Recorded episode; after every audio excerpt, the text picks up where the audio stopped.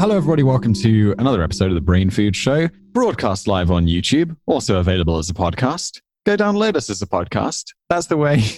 Well, I'm sure you've got your preferred ways of listening, and we've got your preferred way of listening as well. And that's why a podcast. if you'd like to, iTunes or Apple Podcasts, whatever it's called. Enough rambling. I'm here with David. How's it going? Going great. Monday morning, bright and early, Mhm. or Yep. Sunday night where you are. Yeah. Yeah. Well, I mean, kind of Monday morning, but like 1.40 a.m. Dude, I don't know why you like these crazy early hours. It's, it's a bit much.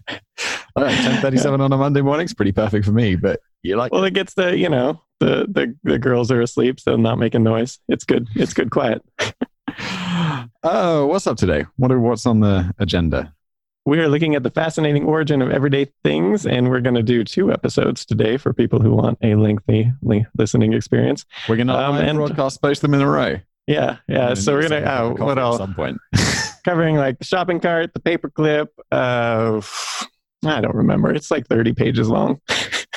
well, there's that one dude. I, I read through the notes. Oh, yeah, yeah. Started. That that guy. invented, like, I swear, everything. This, yeah, but the safety pin is the thing. But we're going to talk a lot about him because he's he was a pretty cool guy that no one's ever heard of and didn't really make any money off his many many inventions. Even though even though not just the safety pin, but like many people will have multiple of his inventions in their house. It's very cool. This was the dude who was selling all his patents, right? Yeah, he just sold them and then would just move on to the next thing and stayed like poor this. most of his life. Yeah, no, he was he was awesome. Good ending, though. I, well, I, I don't want to spoil the ending because, well, I normally Yeah. feel on Braver shows that, and then they all died and no one remembers them. And this guy's got Yeah. a good happy ending. Yeah, sort of, not totally.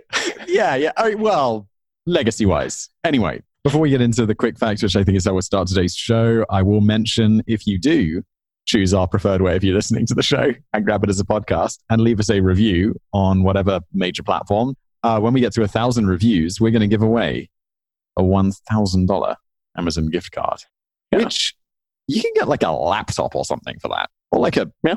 I feel like you probably can get like a 940 inch TV these days. TVs got cheap. Um, Yeah, not a guarantee. you probably can't. I don't think that exists. It would be the size of a house. Yeah, so go do that if you fancy it. There's an Amazon voucher. It's just a little contest we're running. It should be fun. Enough promo. Quick fact. we doing a quick Yeah. fact? we're going to start with the paperclip. So for people who don't know, that's actually the you know the the common like when you think of a paperclip, when everyone thinks of a paperclip, it's called the gem paperclip. Some people don't know that, and so like a gem. It's like a no, we'll get to why it's called that in a bit. But for just for starters, we're going to dispel a myth because almost everyone, including if you look up in encyclopedias and stuff, uh, unless you know like the modern you know digital ones where people can edit, but you know look up Encyclopedia Britannica and whatnot, will say Johan Vaaler, he was a Norwegian guy, invented the paperclip.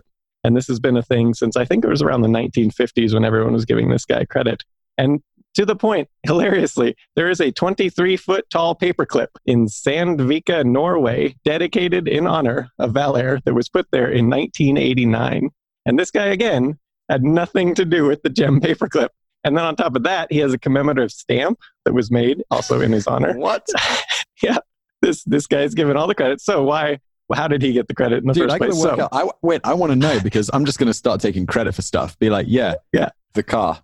No, I and you think don't want with to say this- I invented it, but you know, if you made that With this- assumption, with this statue, like eventually, you know, like thousands of years, you know, there'll be this statue that they dig up archaeologists and be like, hey, look, the guy who invented the paperclip, you know. But yeah, so so he was he, was granted a patent for a paperclip in Germany and in the U.S. as well. Um, and it, it's kind of like vague. Like if you look it up, it's so you got the the normal gem style paperclip has like the multiple loops, and Vaaler's just had one loop. It was just like a bent wire, like in a little little square. And so his, Work.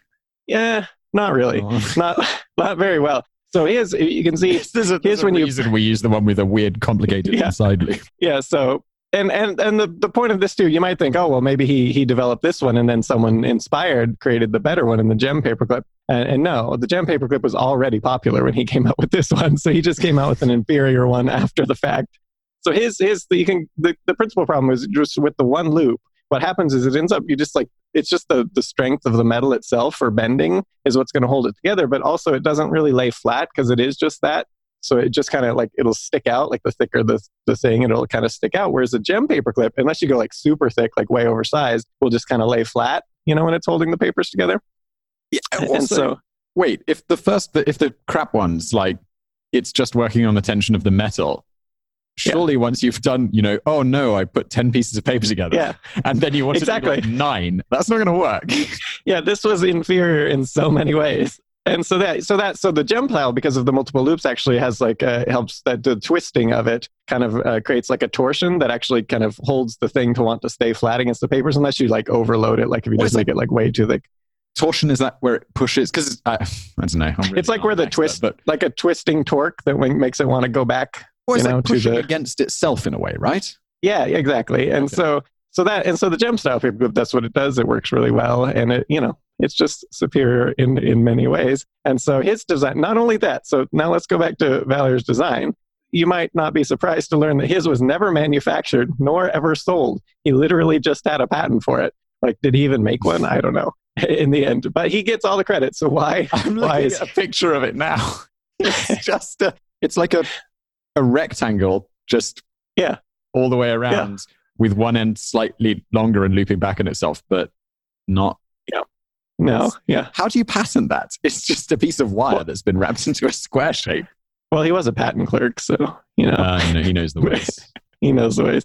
But yeah, so so he does this, and so why why is he given credit? So um, this is a, there was a patent agency worker who actually visited Germany to register some Norwegian patents in the 1920s, and he notices this this Norwegian patent. This this guy who was Norwegian who patented this in Germany, uh, and he he assumed that Vaaler must have been the original designer of the paperclip, not bothering to actually look up who who actually invented the you know like the dates of the fact that the other paperclip that's more commonly known design had already been around. Yeah, yeah. And so this guy actually writes an article on it. And so this at this point, and at this point, it's not like a popular article. But what happened was in the 1950s, so after World War II. So, if for people who don't know, in World War II, the paperclip, the gem paperclip, was actually a symbol of like um, of the resistance groups in Norway and in France as well. And so they would actually wear this this paperclip on their clothing because it clipped really easily. It wasn't banned, and it was kind of that that you know like we're all together in this. You know, if you wore the paperclip, it was like a thing, like you know that person was a member of the resistance or whatever. And eventually the Germans did catch on to this and then they did ban wearing paperclips. But up until that point, it was like a, a symbol of the resistance. And so as you can imagine, this was a symbol of the resistance in Norway. So after the war, it made a great story to say a Norwegian had designed the gem paperclip in the first place, even though he hadn't. And again, no one bothered to do the research. But, you know, granted, they didn't exactly have Google or whatever, so it was a little harder to dig out patents and whatnot. So, yeah, no one bothered to look, and it just kind of caught on from there. Everyone, everyone went back to this article that supposedly uh-huh. said this guy invented it. Everyone copied it as, as they do. It got into all the encyclopedias everywhere. And for quite a long time, he was given credit, even though he had nothing to do with it. So now, who invented the actual gem paperclip? And this, actually, it's not known the exact person who did it, but we do know kind of the rough dates. It seems like it was the gem manufacturing company in Britain, not surprisingly, in around the 1870s. And so we have the first reference to it that we have um, comes from 1883, the first written reference. Uh, and it actually is a book called The Home Library by one Arthur Penn of New York, actually. Um, and thankfully, this was digitized by Google. So we actually have uh, a quote from it here. On page 122 and 123, it states Every library table or desk should be supplied with the title with the four chief aids to the ready writer sheaths, paper, paste, pins and rubber bands. The pyramid of pins is the most convenient shape in which to have pins on any desk or in a drawer for binding together papers on the same subject, a bundle of letters, or pages of manuscript. The gem paper fasteners are better than ordinary pins. Yeah, so people actually did used to use those like pins. You just like poke it through the through the paper and whatnot to hold it together. Makes not, sense. Not ideal. better option. Yeah, um, and rubber bands, of course. So yeah, and then the it wasn't clear though in this one. While he's calling it the gem fastener and everything, there's still some question: is it is it the one we're thinking of it, or was the gem manufacturing company making a different one at this point? But shortly thereafter, we do have an actual picture from a Cushman and Denison in New York, which is a company that made these things. Um, that they had an advertisement that actually shows the picture of the paperclip, and uh, the advertisement reads, I'm sorry, I'm lost. Gem paperclip, only satisfactory device for temporary attachment of all kinds of paper, better than pins or clamps. No mutilation of papers, quickly applied and removed. Price 25 cents a box. Yeah, and that's about $7.05 in today's money. So yeah, so it's not really known who exactly because nobody, the gem manufacturing company, they didn't actually patent it, which is also why so many companies so quickly were making it. But it is thought it was that that British company, the gem gem company, that did it and uh, popularized it, and then later Vaaler would get all the credit for it. And that is our quick fact today. So no one knows who invents it.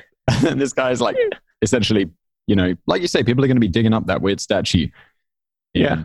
A Yeah. thousand years. And and to be clear, Vaaler himself was dead by the time he got credit for it. So he didn't even know he would get credit for it, you know, at some point. He had already died at that point. It's so bizarre. Yeah. That's our quick fact. That is our quick fact. Guys, just before we get into the rest of the show today, though, quick message from one of our fantastic sponsors, Skillshare, who make this podcast possible. You've heard me, if you if you watch the YouTube channel, you've heard me talk about Skillshare before. It's a learning community. There are thousands, I think it's like 30,000 plus amazing classes on there. Creativity, entrepreneurship, productivity, ton of great stuff. And I guess video making and all that stuff that I've done falls into entrepreneurship and creativity, I guess and maybe even productivity. It's all on there. Uh, best thing about Skillshare is go and have a look. There's just so many classes. You want to learn something, just go over to Skillshare, take a look at what they've got on there. You can search for free, you don't have to sign up. Uh, better yet, actually, we got a two month free trial. You can use that, sign up, try it for two months, see if they have courses you like, or, you know, if you need to learn how to do something, all that. Go there. And not only will you be able to see if they've got that course, you'll be able to try it you got two months. You're probably able to be completing it and moving on to something else. I've done uh, recently. I talked about on the YouTube channel recently was a uh, a YouTube course, uh, not a YouTube course, a productivity course by a YouTuber called Thomas Frank, who's kind of got this productivity YouTube channel. He goes into a lot more depth on his Skillshare class. I'd recommend that. Like I say, two months for free. All you need to do is go to skillshare.com forward slash brain food. Go there, check it out really nothing to lose. And uh, Skillshare's a good one. So go check it out, support the show, and let's get back to it. Are our main facts similar about there? Because I know the title of this episode is all about the origins of things. Yes, yes, they're all they're all going to be the origin. We're going to move on to the to Walter Hunt, and we're going to talk about many things he invented, but also uh, the safety pin is is kind of one of the main ones. But um, so Walter, invents everything?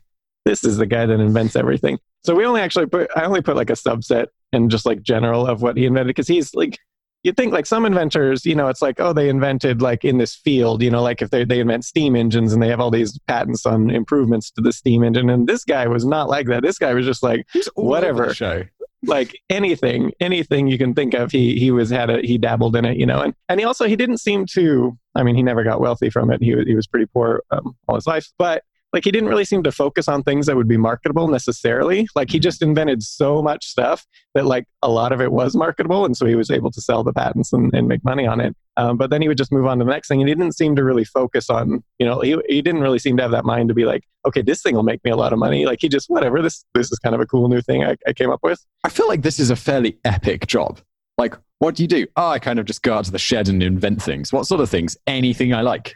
Just Yeah, like, and when we get to the this- down and play around. Exactly.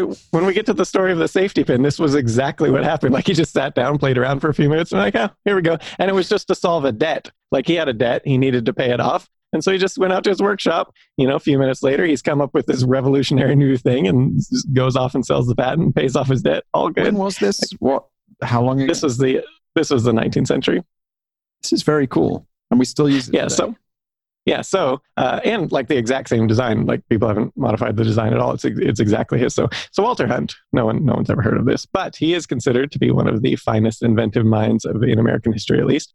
So, just to give like a little little smattering of the types of you know the range he was going with. So. He created the most efficient oil lamp of his age. He also uh, attachment to boats that allowed them to break through ice. Various improvements on bullet and casing designs a rope making machine, a machine that made nails, and improve uh, an improved fountain pen, portable knife sharpener. this guy new- has like some.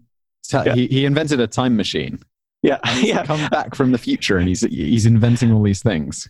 yeah. A new knife sharpener. Or, I already said that one. A new um, new type of saw, coal heated convection oven. Uh, early repeating rifle, which was another. This one was actually significant to the development of the repeating rifle, which we'll get to shortly. Um, also this one in warfare. one of one of my favorite one of my favorite was the he devi- boots that allowed you to walk on the ceiling, which he called Antipodean apparatus, which he sold to circuses. Uh, and so in this this worked. He actually had these suction cups that were strong enough to hold like a, a full grown adult guy, and and they were they were designed such that if you just moved your feet a certain way, they would detach, kind of like a fly. You know, that's actually how flies stick to things. Is they they're actually super sticky, but if they move their foot just right, this the adhesive doesn't stick well at a certain you know angle of pulling. And so this is kind of the exact same type of thing he did here. And so it would unstick. And uh, they actually had I read one uh, I didn't put the quote, but from one Richard Sands in a performance in London he gave with these boots wearing walking around on the ceiling. Kind of cool but yeah, so just like all over the place, he was all over the map in his I want inventions. something. So This would be awesome. I want an would be cool. apparatus. that would be cool, but also probably like lawsuits waiting to happen as soon as you know. pretty dangerous. Like, Yeah, what It happened? doesn't oh, quite oh, he fell off the ceiling and broke his neck. yeah, pretty much. So yeah, so uh, going to the repeating rifle, which he actually called the volitional repeating rifle. So he sold that patent to one George Arrowsmith, who then sold it to Smith and Wesson, the founders of Smith and Wesson, I should say, uh, Benjamin Tyler Henry, Horace Smith, and Daniel B. Wesson. And so they took his, they took his design and they basically just made some small improvements to it, and then they came out with the Henry repeating rifle, which was famous for its uh, pretty much ubiquitous use in the American Civil War. Um, and then later, that was also the basis for they improved upon it some more to make the Winchester repeatable, That's which a is gun I've heard of.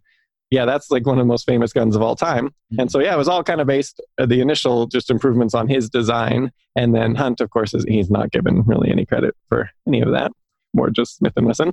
So, yeah, he was all over the place. So, Money's in Born he- I guess. yeah, he was also born another New Yorker, uh, 1796. Uh, and he actually had almost no formal education. He just he had some like in his earliest years, you know, learn to read, write, math, and all that. Um, and then as soon as he got into his teens, he quit and then uh, went and was a farmer basically for a little while. And so he was, you know, he was good at tinkering and whatnot. So he got hired by one Willie Hoskins and Zeba Knox to help them improve. Um, they wanted to make some improvement on a flax spinning machine they were they were using, and so he helped them. And he was actually left off the patent, even though he was he was an integral part of the the design of it. But at the same time, after he did this, he started thinking about it, and he came up with an even better, like a whole new design for a flax spinning machine, which he patented in 1826. And so at this point, he did have uh, a wife. He married uh, his childhood sweetheart. He married when they were teens, and they um, at a certain point they had four children. I'm not sure how many children he had at this point, but he's like, "All right, I'm gonna make a, I'm gonna make a go at this. I'm gonna take this my new, brand new, awesome flax spinning machine. I'm gonna go to New York. I'm gonna get some investors or get some a loan or something from the bank. I'm gonna manufacture this. It's gonna be great." So he goes to New York.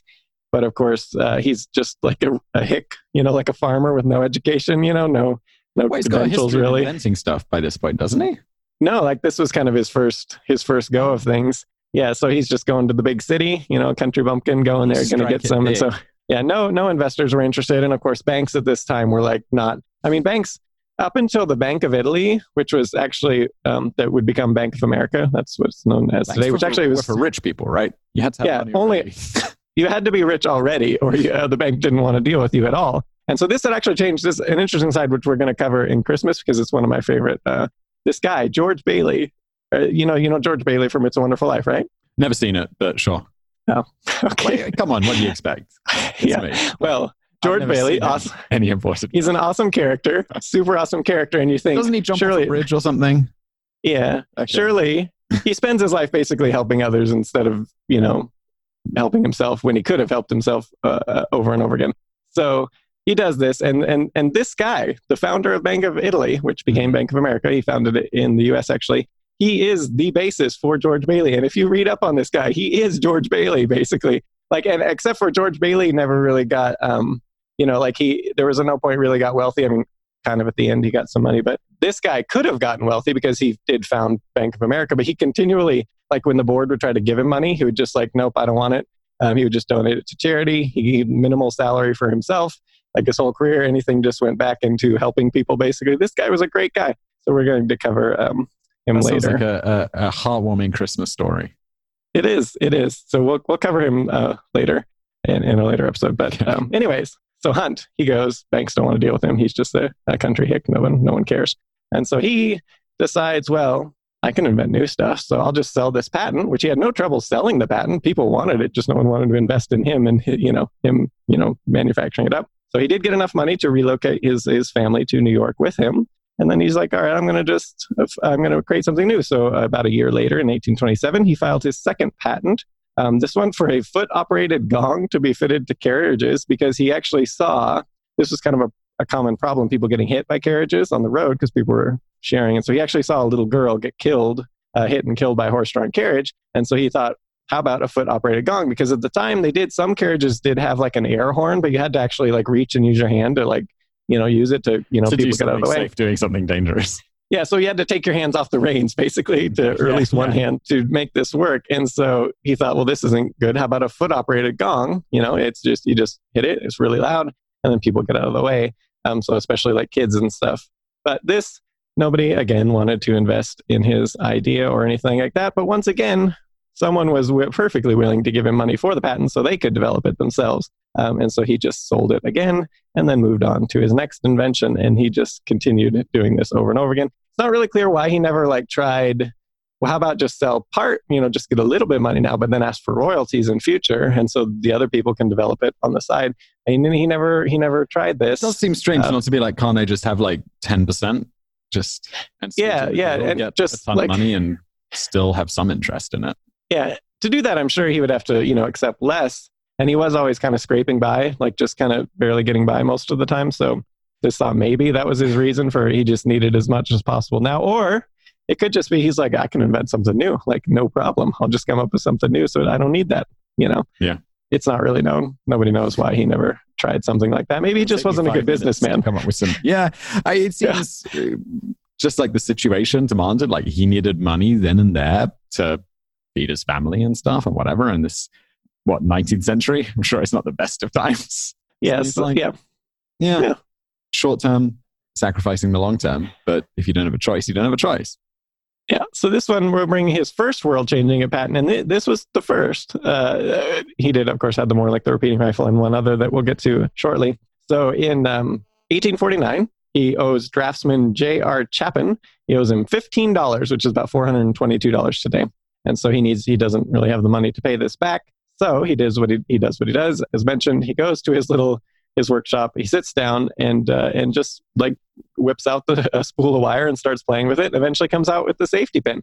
And now a pin, these sort of like pins for like clothing and stuff like that, they'd have been around since I mean all the way back to the 14th century BC.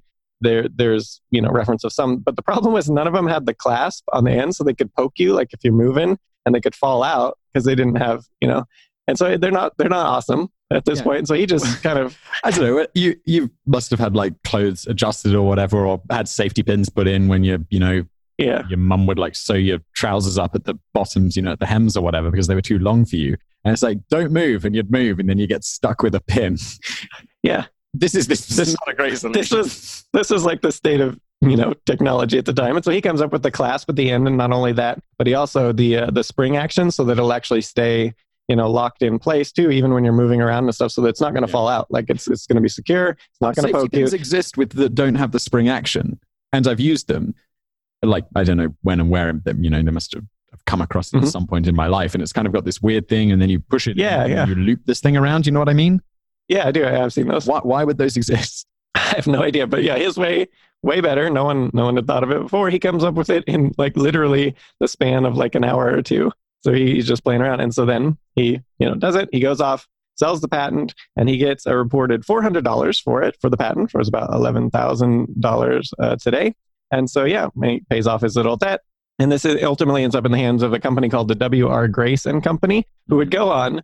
They paid him $400 for it very quickly, make millions of dollars off this product that, you know, he sold for $400 and asked for no royalties for again. He might just have been like a really bad businessman. You know, like he's an inventor. He needed like he needed his Steve Jobs. You know, like as yeah. to Wozniak. He's he's like the Wozniak, and he had no Steve Jobs, basically. I don't um, think you see a lot of big companies making really genius products where there's not some guy who's you know not really a technical genius or whatever, or uh, uh, inventing yeah. genius, but he's really good at business. yeah, he's like the idea man, like the Paul Allen to Bill Gates. I mean, Bill Gates actually did a lot more work than like a Steve Jobs, but like you know, Paul Allen was the idea man. You know, like and Bill Gates was the you know put it put it to work. But yeah, so he just did. He needed a partner is what he needed. So yeah, he does that, and then um, so then he also, as I mentioned, the repeater rifle, but also would be like, dude, what are you doing? yeah, you could be so wealthy right now. So the thing he actually did kind of make a lot of money off this next one. But interestingly, it's the one thing like he didn't bother patenting. And so it was kind of after the fact. So the first okay. commercially viable sewing machine that uses the two threaded lock stitch mechanism, which is like, you know, like revolutionized the industry, uh, he invented no it. what that is. it's still commonly used today.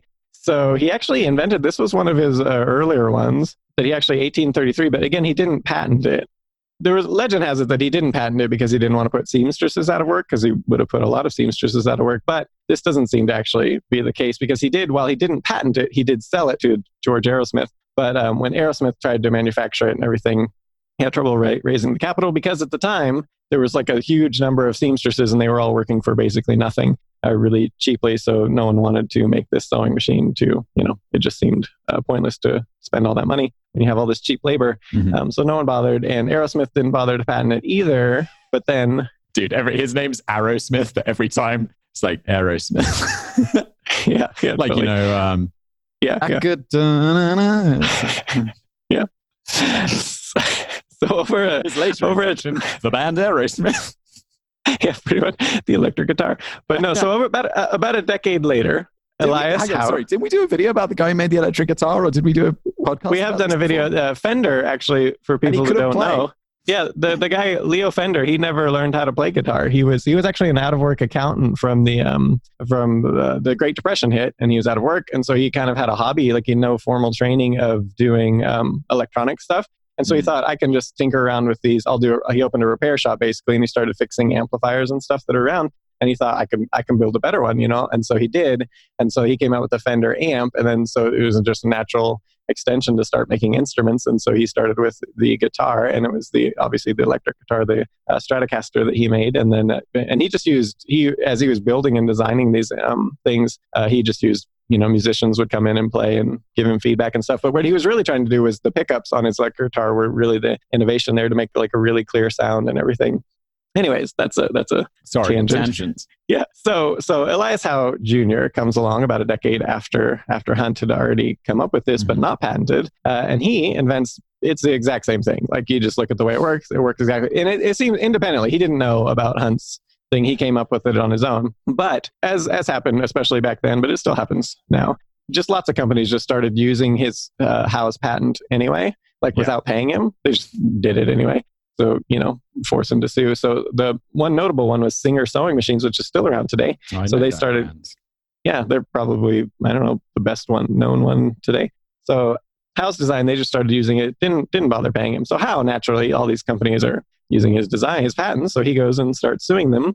But in the process of the of the litigation, these companies come up with Hunt's previous invention they, that comes to light, and they say, "Hey, he invented this exact same thing a decade before you. He didn't patent it, so we can use it, and you can't do anything about it." so it works.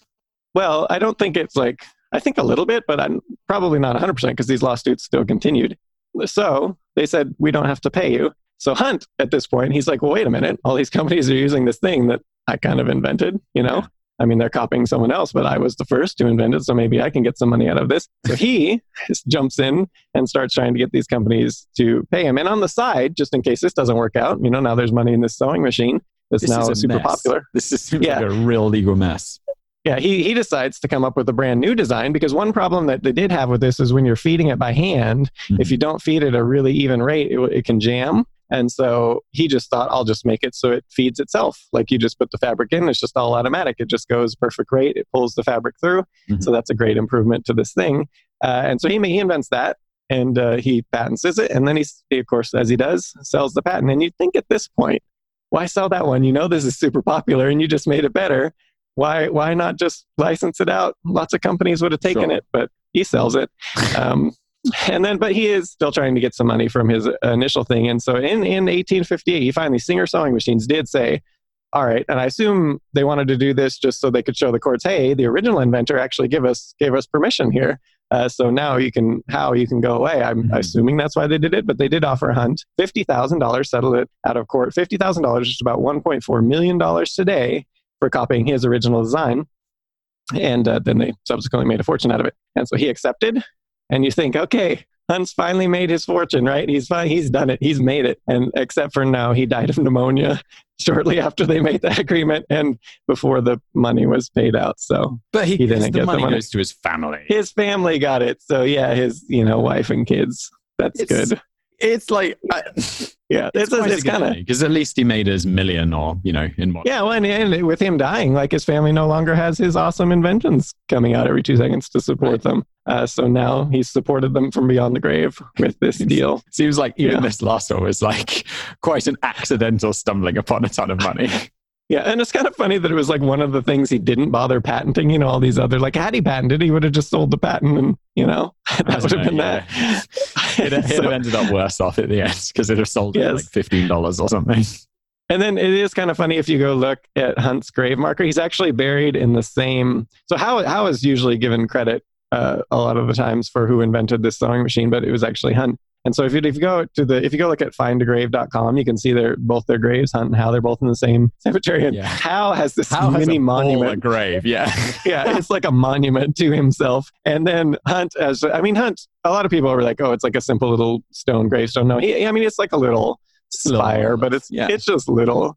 And and then you got like right right there nearby in the same cemetery cemetery's Howe's, mini monument to his his awesomeness. But and um, also on that Howe page, like you've put the the find a grave links in the notes, and I went to look at the things, and it says like Howe inventor of the sewing machine, boom, Yeah. The- Yeah. and then uh, I can't remember what Yeah. Was, but something he had also invented something to do with the sewing machine, but it really sounds like Howe was the dude.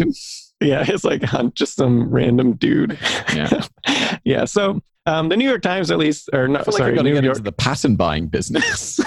Yeah, uh, New York Tribune did mention him at least when he died, but not like a lot. Like they just said, there's a little quote I put in.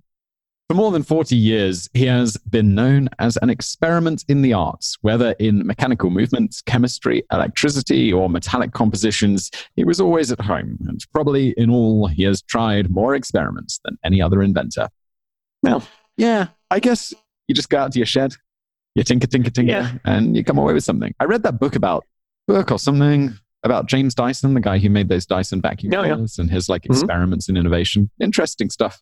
We are gonna do uh, uh, who invented the vacuum cleaner at some point on the in this series of uh, interesting origin of everyday things. We almost did when we were on that trip uh, going down the coast in the U.S., the West Coast. We almost stopped at that vacuum cleaner museum, but we didn't have time. I think it was in Portland Oh, or something like that. Yeah, we were going to cover that then, but Yeah. in any event, that is the end of the the, the safety pin in Hunts. But um, next up, next up, we're going to go to the ballpoint pen, which you'd think you'd think the ballpoint pen. You know, you you probably got like 50 of them around you right now, even though you can't find one ever. You know, like they're just see- everywhere. I can see two. yeah, and they don't cost anything. Like if you just get a cheap Bic one, I mean, what do they cost? Like a dime, maybe. I don't know. Like- both of them are free. One of them's got a political Yeah. party written on the side. The other one has. I can't see it, but I definitely didn't pay for it.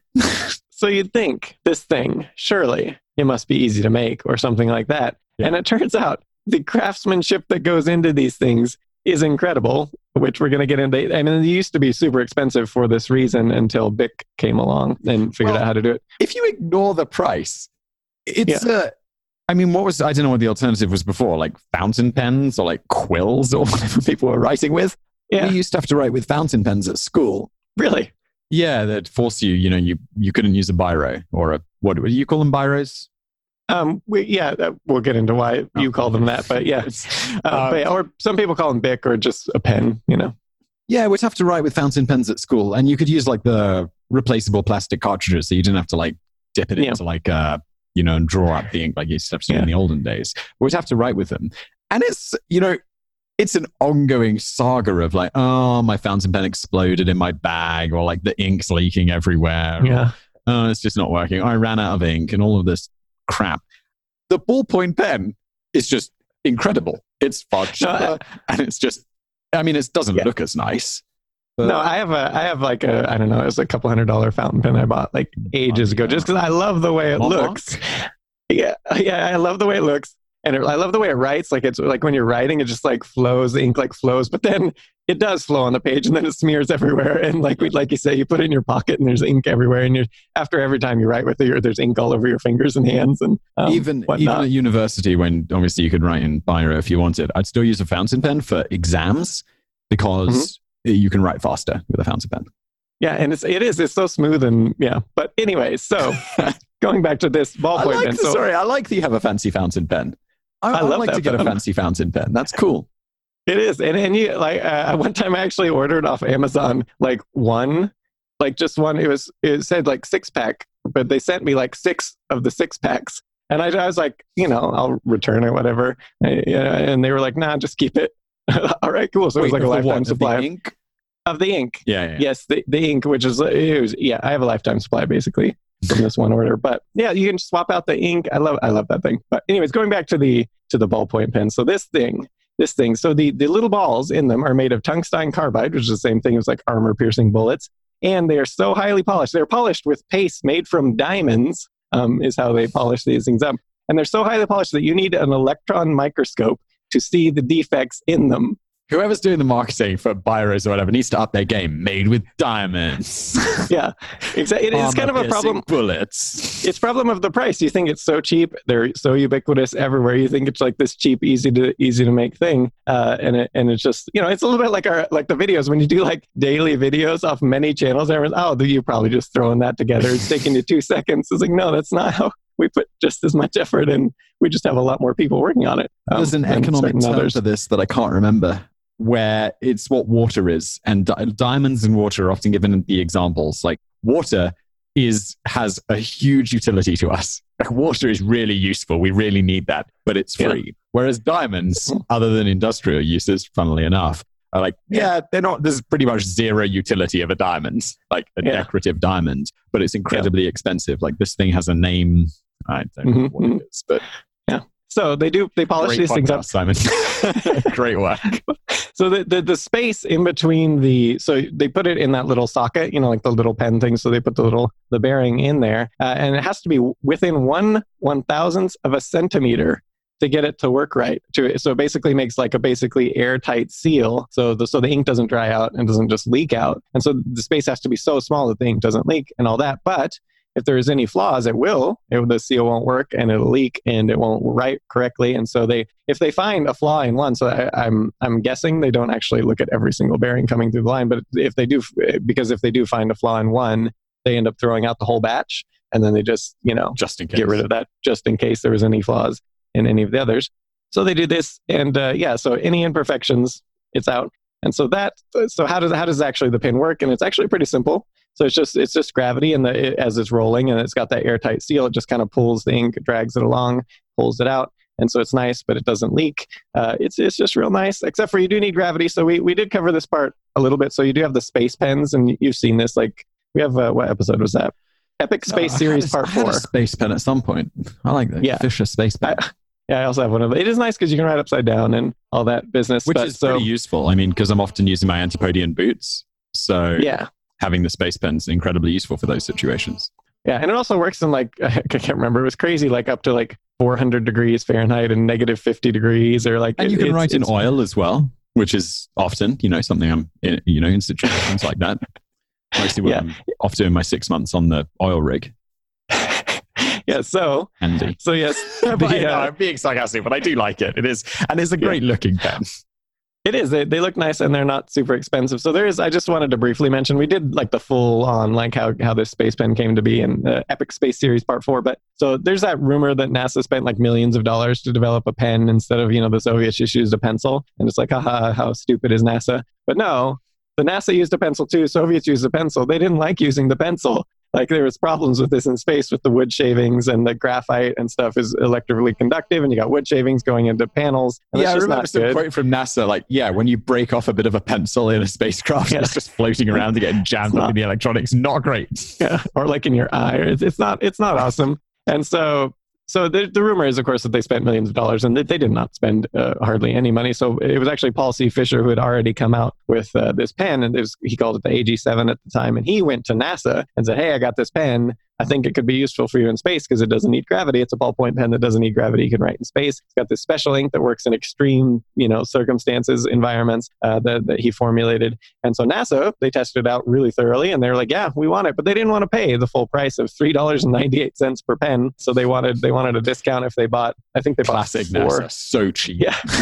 yeah, they wanted. I think they bought four. Yeah, four hundred of them, uh, and so he ended up giving them to two dollars and thirty nine cents. And honestly, had they pushed it, that was about seventeen dollars and forty two cents today. But had he pushed it, I mean, I'm sure he would have given them to him for free because it's NASA using your pen in their space program. This is this is like free marketing. This is like the best marketing of all time, especially at this point. They're you know NASA. How was the sentiment? Because I know like people weren't so keen on NASA at some point, right? Because they were spending. yeah.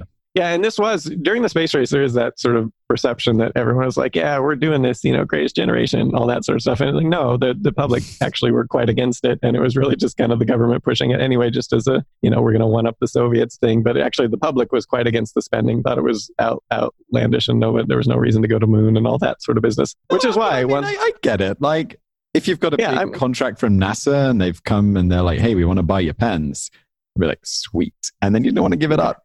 Yeah, so they did buy 400 of them, and so it was a nice little thing. But of course, the, the real money in it was the um was after the fact when, with the advertising because it's literally called the Space Pen now. Like I mean, that's what they call it, yeah. the Fisher Company. Yeah, great advertising, and the Soviets, of course, picked it up. By 1969, they were also using the Space Pen instead of pencils because it was just way better. But yeah, so if you want more details on the whole story and the development of that, you can go listen to the Epic Space Series Part Four on the Brain Food Show podcast which you can find anywhere. The, uh, the, the Russian pencil one and the the space pen is it's one of those examples of why people don't like me anymore. Like ever since just doing so many videos about facts and stuff, you'll be in the pub, yeah, you know, and someone will be like, "Oh, you know about the Russian," and it's not not this one, but anything like this. Maybe like, well, actually, the uh, the Russians they uh, you know using pencils was a terrible idea, and then people are like, whatever.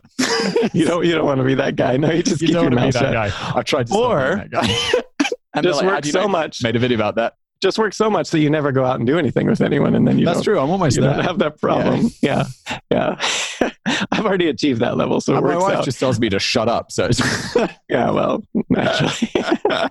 so so yes, going back to this, the the other thing about this space pen, getting it for the 239 or even the $3 and what is it, 98 cents, uh, that it was the retail price at the time.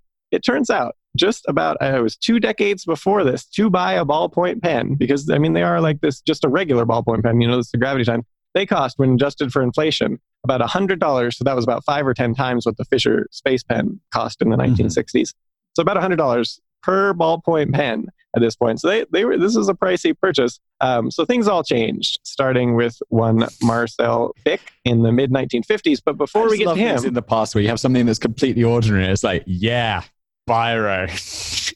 yeah, B- Biro. Rich so man, like microwaves. Rich man. Yeah. yeah. So that's we're gonna instead of Bic, we'll start with Laszlo Biro. So Biro was uh, Laszlo is an epic name. It is. Do you think that's how that's pronounced with all those accents? Pretty sure it's, it's uh, Oh, Hungarian. Oh, wow, Hungarian. Man, so that would that be a little bit like Czech? Would you? No, it's different. It's no, it is different. Hungarian's kind of yeah. a unique language. It doesn't really share any other uh, base that's weird. languages. That's weird. Uh, you know, they. Fun fact: often when they make movies and they have you know aliens speak, you know, mm-hmm. because mm-hmm. you know they don't speak English or whatever, they'll use Hungarian yeah. as the language that the aliens speak because they don't want to invent a whole alien language. And no one outside of Hungary speaks Hungarian.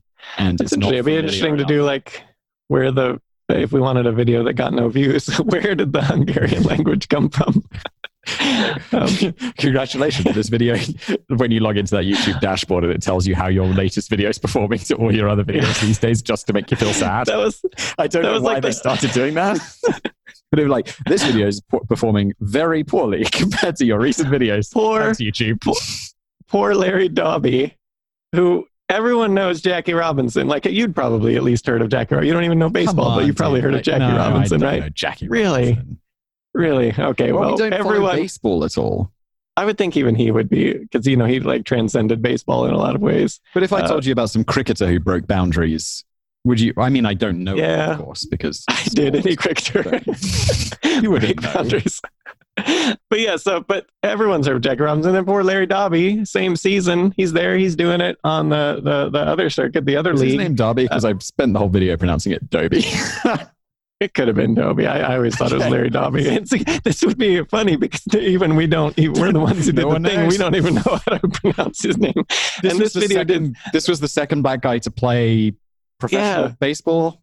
and he put up with all the same stuff Jackie Robinson at the same time, like the same year. So he there's the two of them, and they were you know they were calling each other, supporting each other, and everything. You know, like every night, like hey, you know we're doing this and everything. But you know, and he was a great player. He was a great player in his own right as well, like super awesome.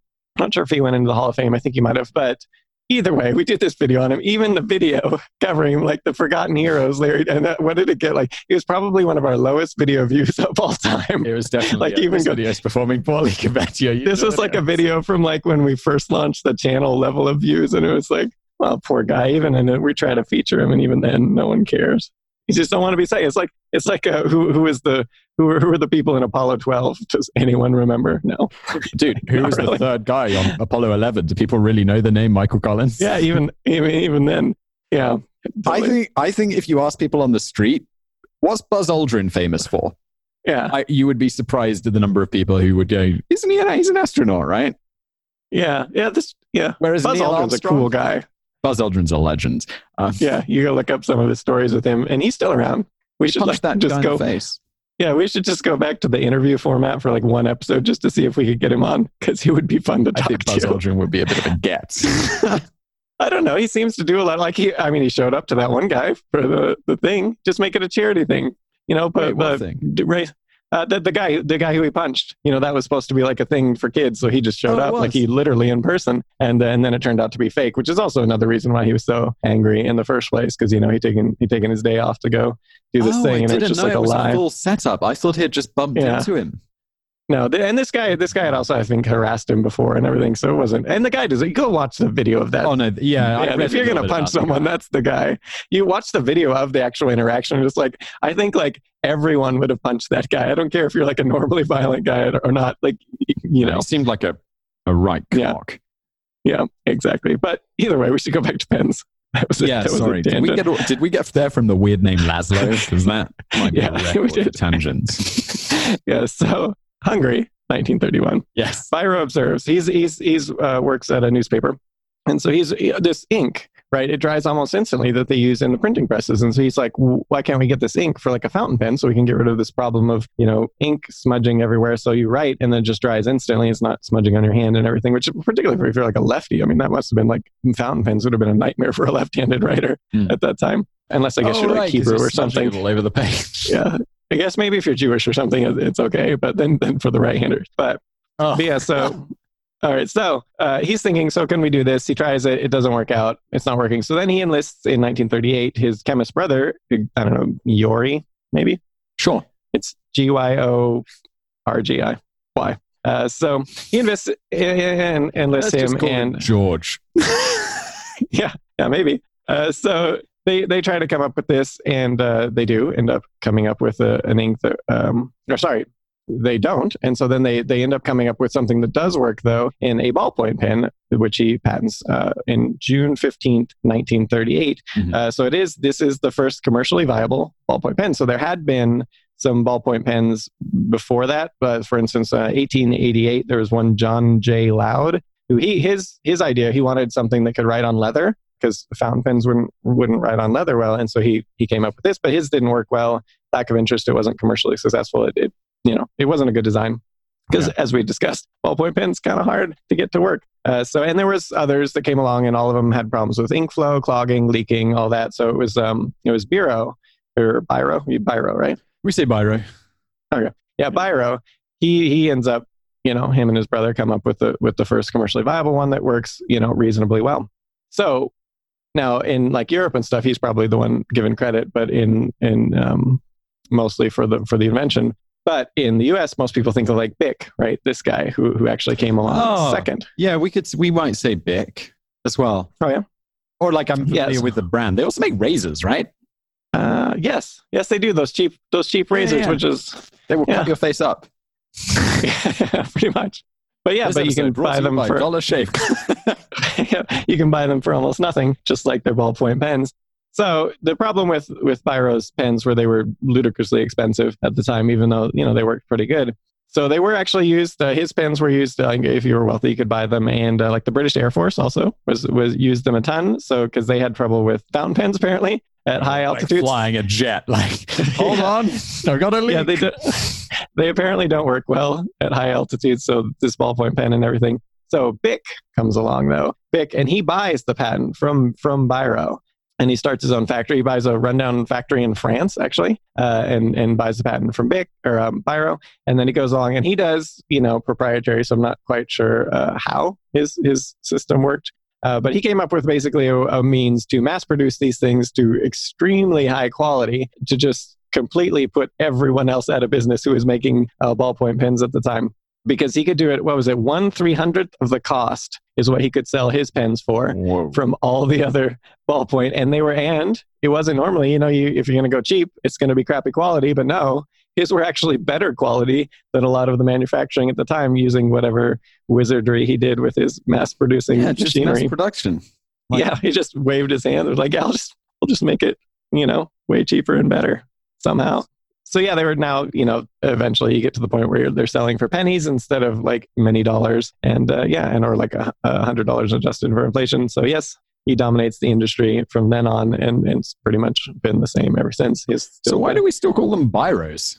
I don't know. Well, it's interesting because both of these guys were European, so I don't know. Yeah, just this guy came along later and just seemed to absolutely yeah. dominate. Yeah, he just put everyone else out of business, basically. Yeah. Uh, well, you call them Bics, right? Primarily. Oh, well, I think I'd just call it a pen. Like I wouldn't really even. But some people do. Some people do. Someone hands you a, a Bic and you're like, I meant a fountain pen. yeah. I wouldn't I wouldn't look funny at someone if they were like, "Hey, can you hand me the Bic or whatever?" Like, oh, okay. But although people do say for like speaking of the razor, I, have heard people will say like you're bicking it when you're you know shaving with the cheap razor. I've heard that's like an as an expression. So I don't yeah. know that one. Yeah, yeah. I remember once I had a big beard, and I shaved it off with a big razor.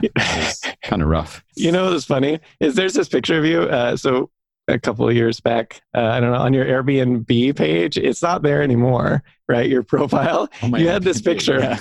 yeah, where you're your full head of hair, and it was just so hilarious because it's like you had like long hair yeah, and it's like flowing in the wind. You were like on, I think you were like someplace tropical on a boat or something, and it's like flowing in the wind, and you're so happy with your full head of hair. It's just, yeah, now I, I really think smile anymore. yeah, I really think you should put that as your profile picture, like everywhere, because it's just you're just like got this flowing long hair. I grew it's it great. all. I grew it all, and then I ran out.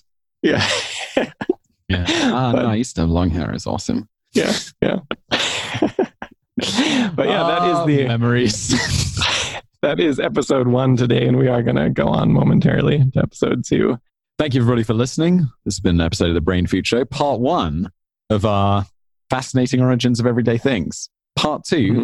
coming up real soon. If you're like watching five or ten minutes. yeah, if you're if you're watching live, five or ten minutes. If you're listening on podcast, probably next week. yeah, most likely. Yeah. Uh, thank you, everybody, for listening. Please do leave us a review wherever you uh, listen to your podcasts. That would be great. And uh, we'll see you soon. These things up, Simon. great work.